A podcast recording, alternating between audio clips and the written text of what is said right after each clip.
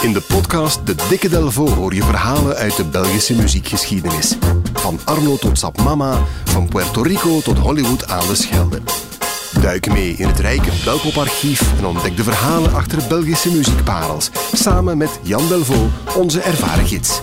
De mooiste Belpopverhalen krijg je in de Dikke Delvo podcast. Hey Jan Delvo. Dag Floris. Welk verhaal heb je vandaag meegebracht? Wel, er zijn eigenlijk niet zoveel Belgische platen die zo gezocht zijn dat ze regelmatig worden bijgeperst, denk ik. Ik kan er niet, geen tien uit het hoofd uh, verzinnen eigenlijk. Uh, en het zijn dan nog, nog, ook nog eens uh, hele oude platen, want ze komen allemaal uit de eerste helft van de jaren 70. Mm -hmm. Ik zal zelfs de naam zeggen, want anders moeten we wel uitleggen wat de naam is. Ze zijn gemaakt, of de, de, de bedenker ervan is Marc Moulin. Mm -hmm. Uh, iemand ja, die, die we minstens één keer per seizoen toch wel, hè, waar we iets rond doen, omdat die man zo veelzijdig was, want hij is zes jaar geleden overleden.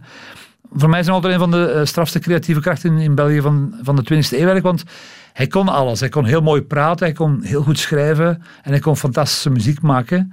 En in al die dingen was hij nog eens op zijn minst spraakmakend en heel vaak ook was hij zijn tijd ja, uh, vooruit. Ja, ja. Bijvoorbeeld, wat ik altijd heel mooi vind, ik weet niet of jij dat nog geweten hebt, Radio Cité op de RTBF. Ja, ik ken het van horen zeggen 70, vooral. jaren 80. Uh, toen heeft hij de RTBF eigenlijk overtuigd om een moderne popzender op, op te zetten. Dat is nog vier, vijf jaar voor Studio Brussel is gestart. En die klonk ook heel goed. Die klonk echt als een goede uh, hi-fi-keten. De, Vrije Radio's waren toen heel populair. En, en Radio Cité, zoals die zender heette, die, die nam zo het format over. En hij, het was ook de eerste keer dat er op de FM-band iets, iets gebeurde. Dus hij, gaat echt op de FM-band. En hij had een heel strak systeem. Hij had zo, de katrekaar noemde hij dat, naar de gelijknamige cake. Mm -hmm. Dus hij had blokjes van vier nummers en er zat één een bestseller in één aankomend hit en twee ontdekkingen. Waardoor je eigenlijk ja. heel spannende uh, radio kreeg. Dat was fantastisch. En hij vulde het weekend in. Dat was zaterdag en zondag. En de rest van de week moest je maar wachten uh, op Radio Cité. En hij is ook belangrijk geweest voor deze zender, want hij heeft ook nog jingles gemaakt voor Radio 1. Ja. En die zijn toch lange tijd, denk ik in de eerste tien jaar van dit decennium, zijn die toch uh, gebruikt. Maar ja, hij werkt ook uh, uh, muzikaal en dat ook weer in verschillende periodes zijn gedaan. Dat is eigenlijk bijna 40 jaar lang. Moulin was een toetsenman. Hij is, uh, hij is lang, lange tijd de enige Belg geweest met een elektrische piano. Ah, ja, ja, ja. En hij is later ook een van de allereerste met een Moog synthesizer. Hè. Zo de, um, ja, en die zin voor, uh, voor avontuur en vernieuwing, het was iemand die altijd hongerig was naar nieuwe dingen, die kan je ook heel goed horen in zijn muziek. Al is hij heel traditioneel gestart. In de jaren 60 speelde hij jazz. Was hij een, een jazzman. Hij zei altijd van... Miles Davis heeft me weggehouden van, van de rockmuziek. Dus dat was eigenlijk zijn grote inspirator. -hmm. Hij had ook een jazz trio en hij ging vaak zelfs op tournee met... Dat is heel gangbaar, nu vandaag nog altijd, dat uh, jazzgroten vanuit Amerika komen toeren in Europa, maar dat hun begeleidingsband Europeanen zijn, wat dat ook veel minder kost. Ja, ja, qua, qua ja, ja. Hij is zo met Dexter Gordon, een van de beroemdheden, is hij nog uh, gaan toeren in Portugal bijvoorbeeld.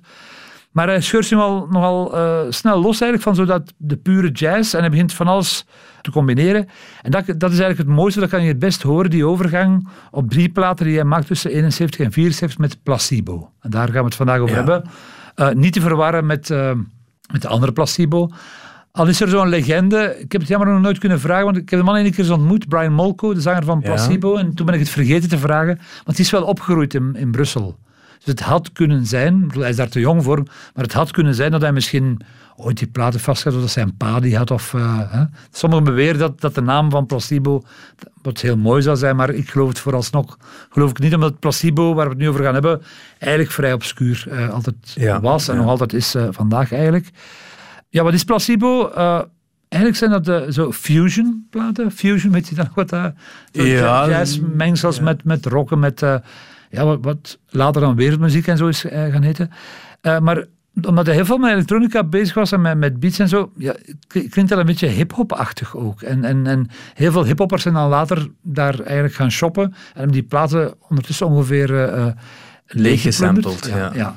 Maar, maar in, in, een eerste opzet ging jij nog mee met zo wat uh, progrock. Ging je dan nog? Zo wat, uh, uh, ging jij mee met de progrock van de eind jaren 60, begin jaren 70. Hè? Dat waren toen hippies en dan kaleidoscopische beelden en zo met veel kleur. En de naam die dan altijd valt is, is Soft Machine. Niet Soft Machine, daar zitten twee mensen in die later redelijk bekend geworden zijn. de drummer is Robert Wyatt. Ja. Robert Wyatt een paar jaar later is hij zo uit een balkon gevallen in Amsterdam. Van een balkon is hij lam geworden. Heeft, uh, de rest van zijn leven ja, heeft hij een rolstoel, maar heeft een aantal heel knappe platen gemaakt in de jaren 80, onder meer Paul Weller en zo. Een van de mooiste stemmen.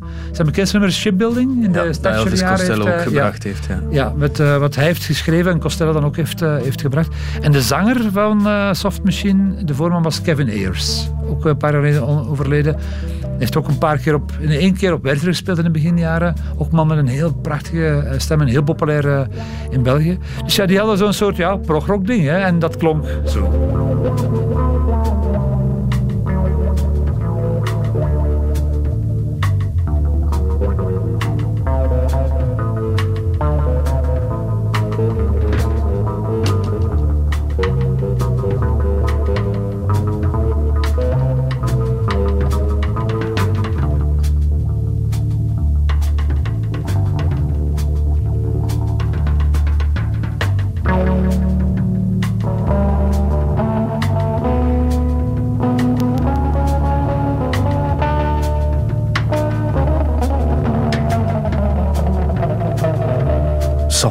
Ja. En dit was een van de bands waar Marc Moulin... Ja, ja, ja, ja, ja, ja, Weather Report was een andere groep, dat is daar vertrokken eigenlijk. En, en zo die klank is heel bepalend geweest voor de eerste plaat, Ball of Ice uit 71. Een heel mooie plaat eigenlijk, mijn favoriet van de drie. Uh, Moulin speelt Wurlitzer en dat is zo'n ja, heel bepalende klank. Die, en die, die, die maakt die plaat eigenlijk heel, uh, heel melancholisch. Ik laat misschien een stukje, misschien een stuk laten horen.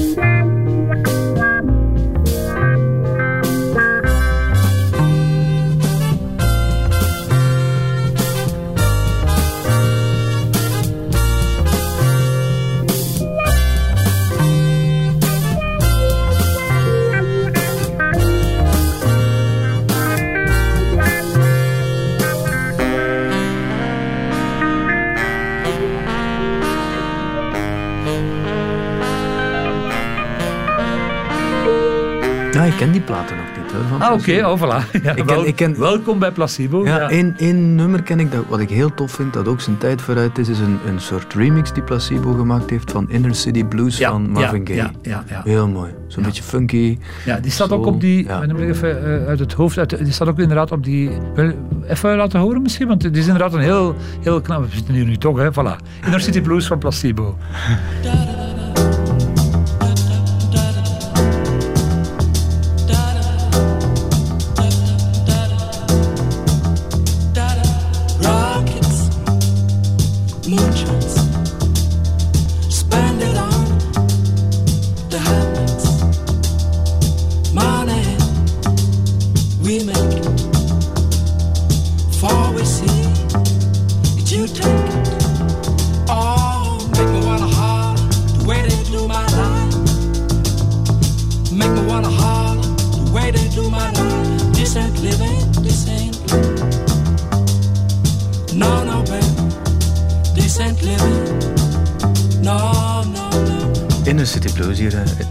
Tot zover mijn kennis van placebo, Jan. Ik zei er net al van, ja, maar, uh, hij was een, uh, een nieuwsgierig uh, iemand. dus die eerste plaats met, met een traditionele elektrische piano gemaakt. En dan in 1973 koopt hij nieuw speelgoed, Marc Moulin. En nieuw speelgoed is meestal ook een nieuwe plaat. Hè. Dus, en hij koopt zo'n mini-moog. Dat is een, kleine, ik ben niet zo technisch onderricht, maar dat is zo'n kleine mini-synthesizer met een heel specifieke klank. Um, en ja, dat kleurt ook meteen die, die hele, hele plaat. Dus diezelfde mensen van die eerste plaat maken die tweede, maar die klinkt, uh, is naar gevoel uh, eigenlijk uh, helemaal anders. En in de jaren, eind jaren 80, begin jaren 90 krijg je acid jazz, uh, zo dansbare jazz Lounge-achtige dingen ook. Voilà. En die mensen waren volledig dan weer zot van, van deze plaat. Dit is zo de favoriete plaat van de gast die toen uh, hij werd toen ook heel vergeleken met, met Herbie Hancock. Herbie Hancock die uh, ook heel nieuwsgierig was en die vooral in de jaren 70 probeerde jazz met rock ook te, te vermengen. ik ga één, één nummer laten horen, ik zei wat het mooiste vind. En ik, ik heb pas ontdekt waarom het zo heet. Het heet Balek. Dat blijkt Arabisch te zijn voor opgepast. Maar, uh, maar Moulin is ook altijd iemand die uh, heel graag Belgische elementen in zijn muziek steekt. Uh, bij, bij Telex is dat ook zo. Op die hoezen zie je het atomium en, en, en, er zijn zo uh, figuren uit Kuifje worden dan ja, songtitels en zo. En dat heeft hij ook, gedaan met Balek. Dus ik laat je even raden, het is een anagram van, van een bekende stripfiguur. Van een bekende stripreeks van denk Edgar, zal het niet zijn. Hoor. Edgar Jacobs, Mortimer en... Ah, Blake. Ja. Blake van Blake en Mortimer, voilà. Er stond ook nog een Polk. Dat was dan een, blijkbaar een heel... Paul was blijkbaar een, een legendarische figuur uit de uh, Brusselse jazz scene. Dus bij, bij Moulin zijn de titels vaak ook wel uh, uh, even plezierig of even belangrijk uh, als de muziek zelf. Ik laat even die Balik horen. Ik zei het al, Arabisch. En zo voelt het eigenlijk ook een beetje aan. Het is, meer, het is heel spacey. Mm.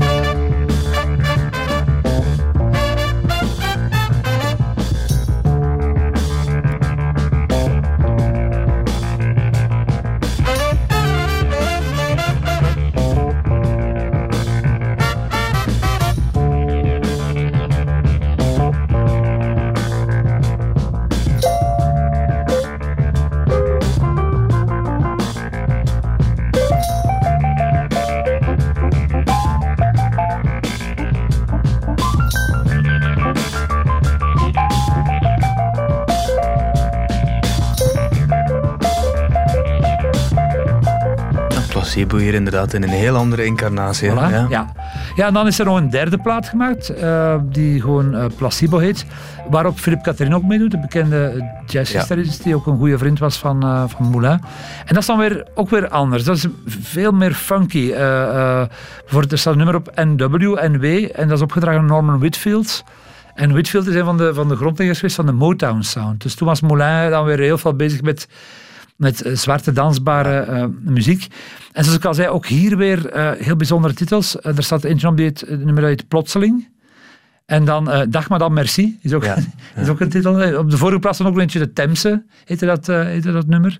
Voilà, dus ja, dan gaat hij weer een heel andere richting uit. En daar stopt het dan eigenlijk ook. Hij maakt dan een jaar later Sam Sufi onder zijn eigen naam. En dat is dan een plaat die heel belangrijk geworden is bij de, bij de, bij, ja, zeg maar de dance producers van begin jaren 90, omdat hij dan geweldig fijne samples heeft gemaakt. En zoals ik straks al zei, die, die plaat van echt, uh, DJ Shadow en zo, de, de, de van de jaren 90, zijn die echt gaan, uh, gaan, gaan leegroven. Die Placebo is nooit echt populair uh, geworden, maar is dat altijd wel geweest onder, onder muzikanten. Is dat, dat, dat, dat blijft eigenlijk terugkomen.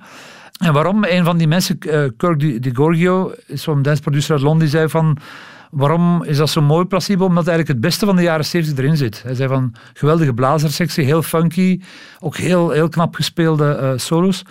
Maar Moulin zelf is daar eigenlijk nooit echt tevreden over geweest. Hij, hij, eh, hij ergerde, hè, want, uh, zich, zich heel vaak aan de foutjes in de muziek. Hij hoorde vooral de fouten en niet meer...